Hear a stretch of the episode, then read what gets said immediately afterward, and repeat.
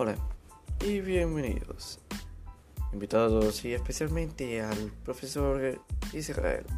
Bienvenido a mi podcast sobre la radiación y sus usos, tanto en la medicina como método de electricidad, entre otros. Sin más que decir, comencemos.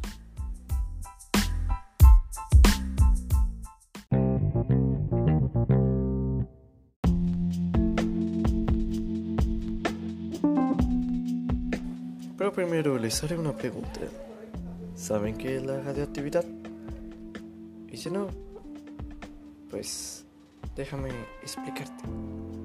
La radioactividad, también conocida como radiación nuclear o desintegración nuclear, es el proceso por el cual un núcleo atómico inestable pierde energía mediante la emisión de la radiación, como una partícula alfa o beta con neutrino o solo un neutrino. Un material que contenga estos núcleos inestables se considera radioactivo.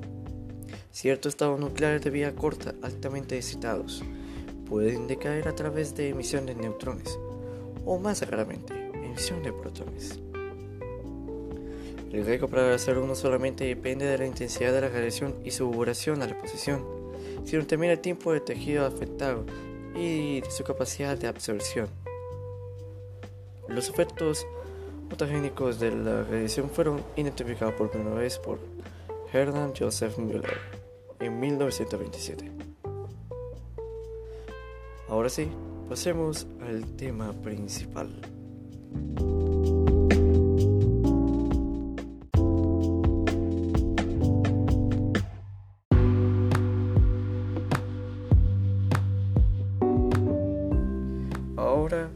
Pasemos a lo importante, sus usos.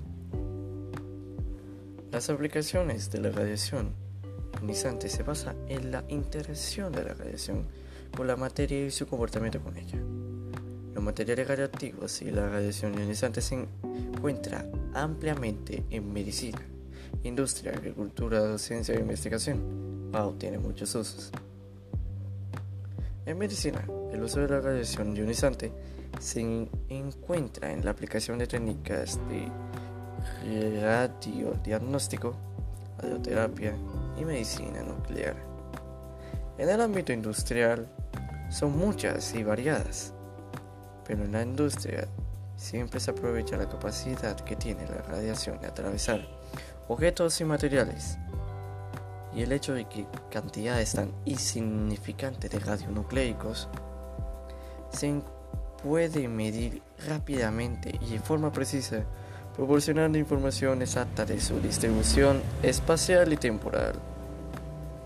Algunas de las aplicaciones más significativas de la radiación ionizante en la industria son la esterilización de materiales, la medición de espesores y densidades o niveles de llenado de depósitos o envases, la medida del grado de humedad en materias a granel, arena, cemento, etc. En la producción de vidrio y hormigón, la gammagrafía, la radiografía industrial, para por ejemplo verificar las uniones de soldadura en tuberías, los detectores de seguridad y vigilancia de rayos X en aeropuertos y edificios oficiales, los detectores de humo, detectores de fugas en canalizadores y la datación por análisis del carbono 14 para determinar con precisión la edad de diversos materiales. También son muchas las aplicaciones de la radiación ionizante en la agricultura y la alimentación. Y sí, alimentación. Por ejemplo, determinar la eficacia de la absorción del abono por las plantas, la determinación de la humedad de un terreno y así optimizar los recursos hídricos necesarios para el control de plagas para prolongar el periodo de conversación de los alimentos mediante su irradiación con rayos gamma. Aparte de todos los logros tecnológicos anteriores, el uso de las radiaciones ha supuesto un increíble avance en todo tipo de actividades de investigación, tal como los estudios de biología celular y moléculas del cáncer, ya que ésta puede eliminar células, patologías moleculares evolución genética de propia genética y desarrollo de fármacos, etc. Sí que tiene muchos usos, ¿verdad? No solamente radiación es peligroso, también se puede ayudar entre muchas otras cosas. Más que todo, lo más importante de la radiación es aprovechar sus usos para el bien. El hecho de que se esté utilizando en la medicina es muy impresionante, ya que en años pasados se creía imposible. Es hermoso el aumento de la productividad y sacarle provecho a algo que se considerado peligroso. Ahora, pasemos a lo último e interesante.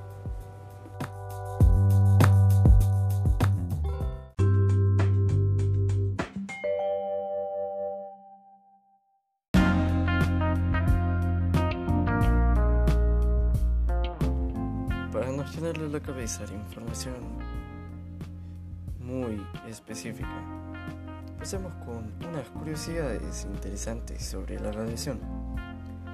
La radioactividad fue descubierta en 1896 por Henry Becquerel. Más adelante su estudio fue desarrollado bajo la pauta del matrimonio Curie. Más tarde, Marie Curie, la madre de la radioactividad por muchos, murió por los niveles de radiación a los que estuvo expuesta, ya que pensaba que era muy efectiva a lo que la medicina se refería. Aunque sí tuviera la razón, no de esa forma. Los cuadernos encontrados en su escritorio son todavía muy radioactivos para ser manipulados. Y eso pasó hace mucho, mucho tiempo. ¡Wow! Sinceramente, qué naco y qué estúpido. La radioactividad existe en la naturaleza, sin embargo puede ser producida artificialmente. Los isótopos de un átomo son los diferentes átomos que se pueden formar de una misma especie diferenciados por la cantidad de neutrones en el núcleo.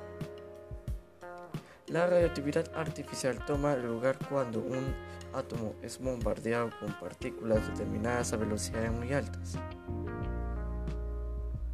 Al tiempo que transcurre de que la cantidad de núcleos radioactivos de un isótopo radioactivo se reduce a la mitad de la cantidad inicial. Se le conoce como periodo de semidesintegración. El periodo de un año 238 es más largo y con una duración de 400 a la verga 4.510 millones de años. Eso es mucho tiempo. Y así acabamos con las curiosidades. Sinceramente, espero que hayan aprendido algo sobre la radioactividad. No solamente es malo, sino también se puede utilizar para cosas muy buenas. Sin nada más que decir, me despido. Nos vemos en la siguiente. Adiós.